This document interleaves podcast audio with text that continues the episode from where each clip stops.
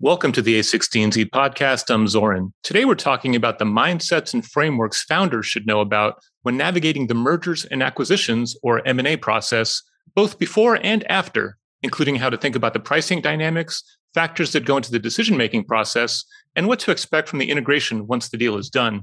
We recently talked to two A16Z experts here to give us their big picture view of the most important things to know, both for founders seeking to acquire companies and how they might think about it, or those considering selling a company, or just those deciding to merge with an acquirer. Blake Kim is a partner on our enterprise network team and a former investment banker who works with companies on strategic partnerships. He also recently co wrote a post on Future outlining all the different exit options and considerations for companies.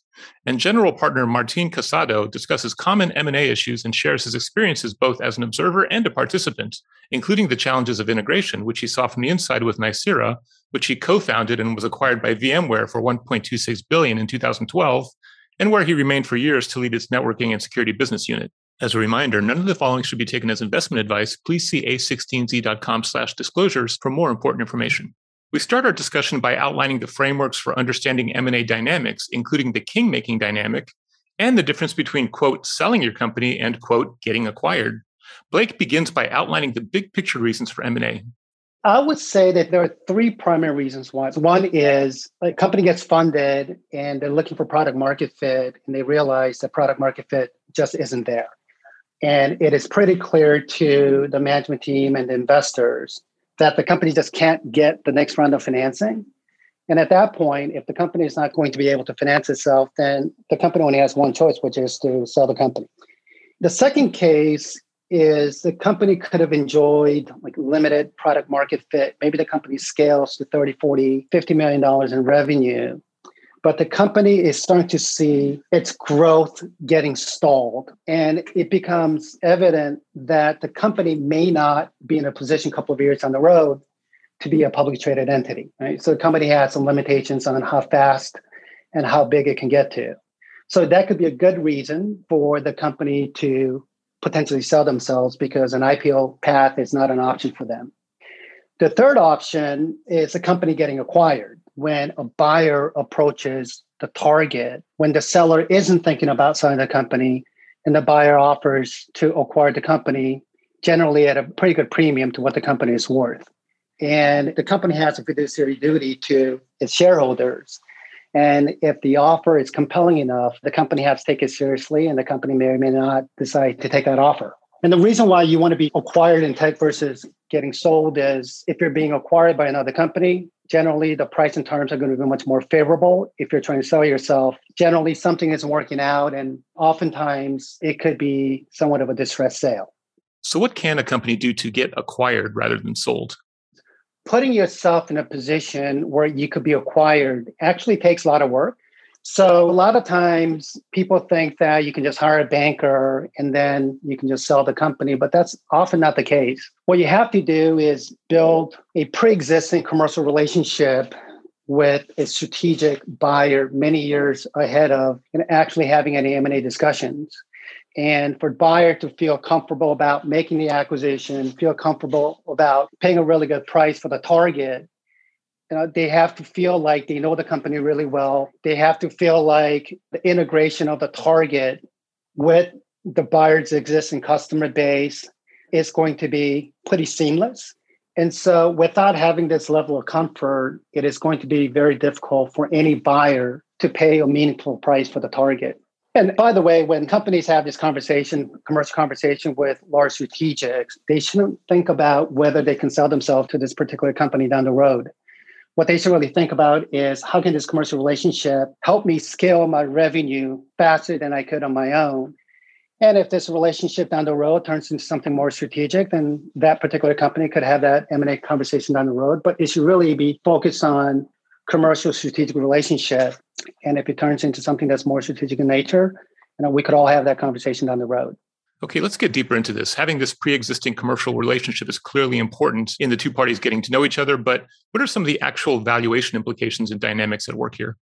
So, one of the reasons why you want to have this commercial relationship for a couple of years is as a seller, what you want is you want the buyer to take a pricing risk. What I mean by that is you want the buyer to pay a price that the buyer feels uncomfortable with. And that's when you know that, that you're maximizing your sell price. And in order for any buyer to do that, they have to have internal champion. The internal champion could be an EVP or general manager of a business unit that is sponsoring the acquisition. And unless that person has the conviction based on historical commercial relationships, it is going to be very difficult for that person to pound the table and take on the pricing risk that the seller wants. And so this is exactly the reason why you want to have that pre-existing commercial relationship. Okay, so that gives us the landscape of the different types of M&A scenarios and how they affect price. Let's move on to the next step and think about actually making the decision on whether to be acquired or not. So let's take an example of a company that's doing well, has some strategic value to a potential acquirer, and is being, quote, acquired rather than, quote, sold. Which frameworks should those founders be using to make this decision? This is like one of the more significant questions a founder faces at any point in time. The goal from a founder standpoint and in fact, the board's standpoint is to maximize shareholder value, right? But that's this kind of fairly simplistic sentence for a very, very complex landscape. And I'll give you some examples of why that is. So, say, for example, like you're doing well and you think you're going to do well, but there's another company, a public company that's also doing very well, and you can sell to that public company in exchange for the equity of the company. It may be the case that the actual shareholder value would go even greater because you're now selling to a larger company who's also doing very well. It also may be the case that there is a company that has an incumbent that has a very strategic position, and whoever they acquire, they can king make. And so, even though if you stayed independent, you would acquire more value, if they bought somebody else, then that would diminish your value. Right. And so, you know, it's better to be in that position than somebody else. Or it could be that somebody offers a very good risk adjusted value, meaning, yes, maybe if you did it for 10 years, you could hit that value, but there's a lot of risk to it. And so there's always a very complicated calculus every founder needs to go through on this question. And in my experience, having faced it myself many times, there's no simple answer. So, how did this play out for you? You co founded Nicira and were acquired by VMware, and you had also co founded an earlier company that was acquired. How did you and your co founders and investors think through these issues? So Nicira, we had acquisition offers almost every year of the company.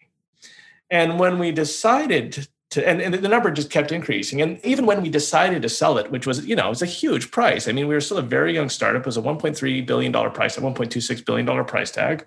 And even then, the majority of the board didn't want to sell because we knew it was a huge market and we were the leader. So then the question is, why did we sell? You have to understand that an M&A can change the landscape itself, right? Well, it turns out in this case that VMware was basically a kingmaker. So whoever VMware acquired would own the majority of the market. And so that would make it much, much more difficult for us to execute. Now, would they have bought somebody else? We weren't exactly sure, but they may have. So let's say that we decided not to sell them.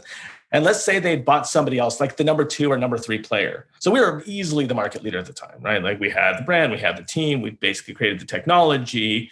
And so why would we have sold? It was a huge market. We were effectively uncontested. So why would we have sold? Well, the reason is, is it turns out that in order for us to insert, we needed a cooperation of a company like VMware. They owned the majority of the market at the time, right?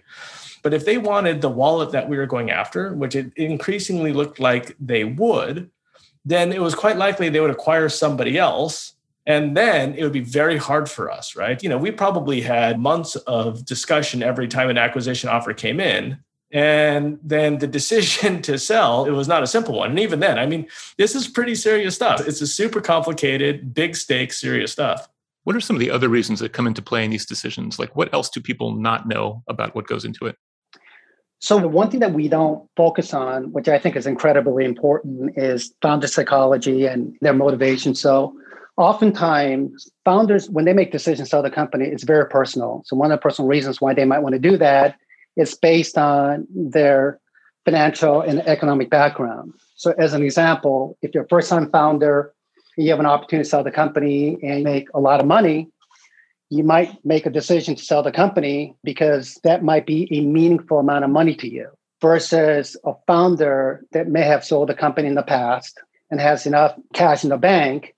And that founder may want to take the additional risk of not selling it, potentially hold out to build a business to potentially sell at a higher price down the road. The other thing is age. What I found is that younger founders, especially if this is the first startup, they are willing to take on greater risk, run the business, and maybe they are bigger dreamers. And because of that, they may not want to sell the company because they may want to run it for a much longer period, just simply because they're younger.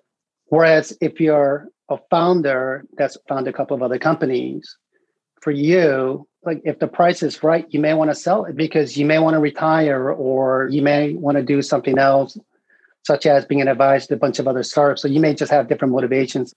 Okay, so these issues are super complicated. What are the actual financial frameworks that founders might think about to sort through it all and make the best possible decision? So Blake is totally correct that a lot of it is the motivations of the founder, but it's not just the motivations it's also like what's the risk tolerance and the practicality of money right so expected outcome is the size of something times the probability that it happens right if there's a 1% chance that you sell for $100 million then the expected outcome is 1 million so it turns out the highest expected outcome is almost certainly not selling right? Because you know you could potentially be a Facebook, you know, or whatever. You could be a hundred billion dollar company potentially, even if the probability is low. But there is a chance, right? So it's almost always that the expected outcome is hold, hold, hold. The problem is is a 1% chance of something happening just isn't practically useful for a founder. Like if you had a choice, if you're like, okay, I'll give you a 50% chance of making $20 million, or I'll give you a 1% chance of making $200 million. Like what would you do?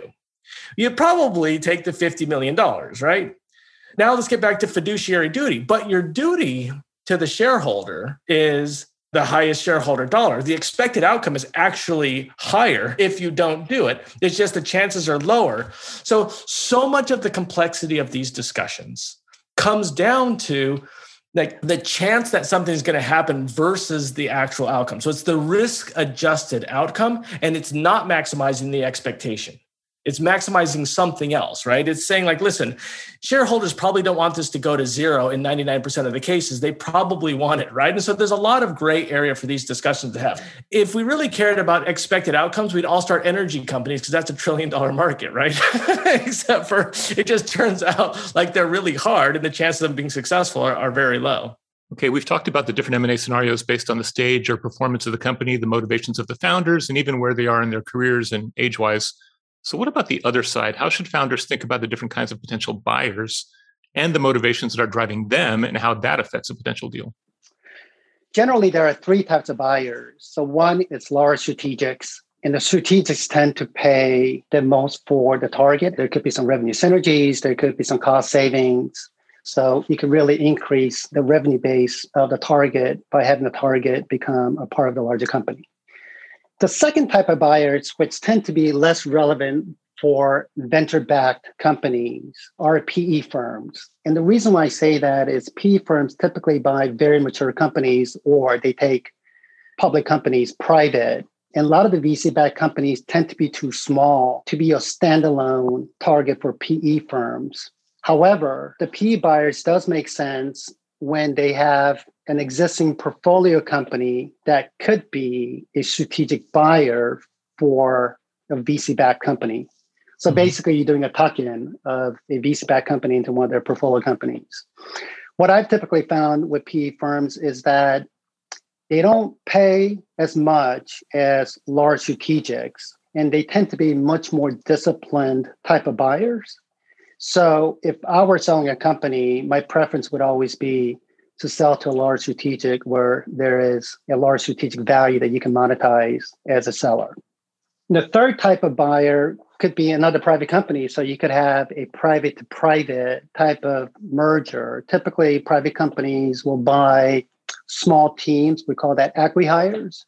Or sometimes a private company might buy a meaningfully sized private company to just get to a larger scale for the venture world for startups, the most interesting buyers are strategic buyers because they're buying into the same reason you started the company, which is a dream or a vision. I often have this interesting conversation with founders where they're like, listen, we're making no money at all. They won't pay very much for us. but the reality is that that's not how they think about it. And in fact, I've actually got two anecdotes on this. The first one is I remember, you know, when we were selling Nicira, I remember Ben Horowitz, and it was a great deal. And it turned out actually to be, you know, a great acquisition for VMware as well.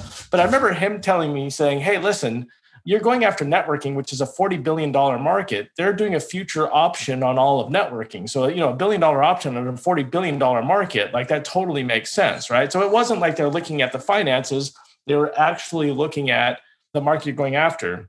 There's a second one is companies also view a change to their stock price, which is their market cap, which is a very large number right? And so if you provide some strategic value that augments that, it can very easily compensate for whatever the acquisition price is, right? So in the case of AppDynamics, which Cisco bought for 3 billion, I believe it was, like the lift of the stock price was far above that. So again, it's not a straightforward discussion between, oh, you make 5 million in ARR or 20 million ARR, therefore you're worth this. It's like, what can you do for the large company? And because these companies have such high market caps, the lifts can be enormous. And so again, you know, if you're a founder and you're in the position for a strategic acquisition, you should feel comfortable knowing that you're worth a lot more than you probably think that you are to the company that's acquiring you. By the way, a good example of that, Martin, that we saw recently was Salesforce buying Slack. Like Slack was a publicly traded company with public market cap. But you know, there were a lot of analysts and in the media, right. a lot of people were saying that that Salesforce overpaid for Slack but I got to believe the value of Slack to them was a lot more than what they publicly paid for the company, including a large premium. So that's a real good example of what Martin was saying. 100%. In enterprise, there may be three important networks. There's LinkedIn, GitHub, and Slack. As far as you know, I can tell, as far as like kind of real big networks, and all of them have demanded massive premiums on acquisition for exactly this reason. You're not just buying into to Blake's point, which is correct, a cash flow, you're buying into a strategic asset. You know, it's a network of people, right? Slack's got one of the top brands and the top communities and the top networks in the industry. GitHub, the same thing. It's the entire developer network, and LinkedIn is the professional network. So yeah, absolutely. Let's go to the post M&A part now. Let's say the deal is done. It's all signed, ready to go. What is life after an M&A really like and what do founders need to be ready for? The hardest thing about an M&A in my experience on the other side, once you do it, is actually the team integration. You can have two totally different cultures. Like in the case of Nicira, like Nicira was kind of like a commune, right? Like when we started the company as a bunch of academics, we were all fairly senior. You know, many of us had PhDs. We were all core researchers. And we had this very senior, very flat team. We made decisions through consensus. I mean, it had just a certain culture, which worked well for us, right? And when we got acquired, we got put into a 350 person org that was like a military. so it was like very top down. And both of these cultures totally work, right? But there's absolutely no value judgment I Like the military is a great, efficient culture. You know, like having a commune can be a very creative culture. But mixing them together is tough, tough, tough. And so I actually think that a lot of the complexity in M&As is okay, so you've got it done. Now how do you do these integrations? So help us understand what was so tough about it. What was the overriding challenge in those first weeks about figuring out how to meld these two cultures and where everybody fits? I mean, you've got you know managers that are used to managing one way and subordinates that are used to being managed a different way and you know these don't always meld which is causes a lot of infighting and a lot of clashing like breakdown in communication you've got to align processes all of that stuff that happens you know and that's tough you also often have these other dynamics where, like, if let's say a large acquisition happens, the company that gets brought in just made a whole bunch of money. So you have a bunch of individuals that made a bunch of money that got brought into the new company, and there can be like some dynamics as a result of that too, right? And this is just kind of, you know, especially if the team that's acquiring is also working on the same things. And so, I mean, I think it's a very significant people management and culture management issue to make these things successful. And that's not even talking about like the business alignment or the product alignment or the architectural alignment. All of those are things as well. But I think first and foremost, it really is a people problem. Take us behind the scenes a little bit. What do people not know about how this integration of cultures actually works in real life? This hugely is dependent on like the org and the situation. There are some acquisitions where the company that's being acquired doesn't get touched, right? Like salespeople stay in place, P&L stays in place. They're separate. So, for example, VMware bought a company called AirWatch. and they basically didn't touch it.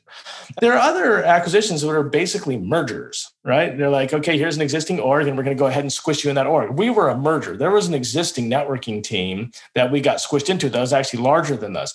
Those just tend to be a lot more difficult. And then, yeah, I mean, there's massive trust issues. You know, there's arguably inequity issues, right? Like, let's say two teams both were working for four years on the same thing. One you know, sold the company for a whole bunch, and the other one has to go ahead then adopt their technology or work with them or partner with them, right? I mean, that's kind of a tough thing to manage. And so, having gone through it, actually now twice, if an M&A happens, the first order of business is to really really make sure that like communication culture operating like all of that stuff is in place to manage the people aspect of the merger so, what are some strategies that founders should think about to make it work after the acquisition? What don't people know if they haven't actually lived through it?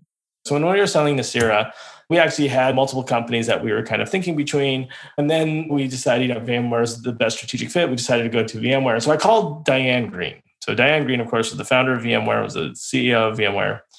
And I said, Diane, you know, listen, we're being acquired by VMware. Do you have any advice or anything I should know? And she said something to me at the time. I didn't understand how kind of, you know, spot on and prophetic was. She says, Martin, no matter what, don't give up your sales team. You must keep your sales team. I'm like, why? Why is that? So, not really knowing why, when we were actually finalizing the details of the deal, I basically said, you know, with the CEO, Steve Mullaney, we're like, basically, like, in order to do this, we keep our sales team for at least a year. Steve may have known why we were saying that. I had no idea why we were saying that. But it turns out that I think that the difference between acquisition being successful and not was the fact that we kept our sales team. And the reason is because in large companies, sales teams often carry many products and they are already used to a certain type of a buyer.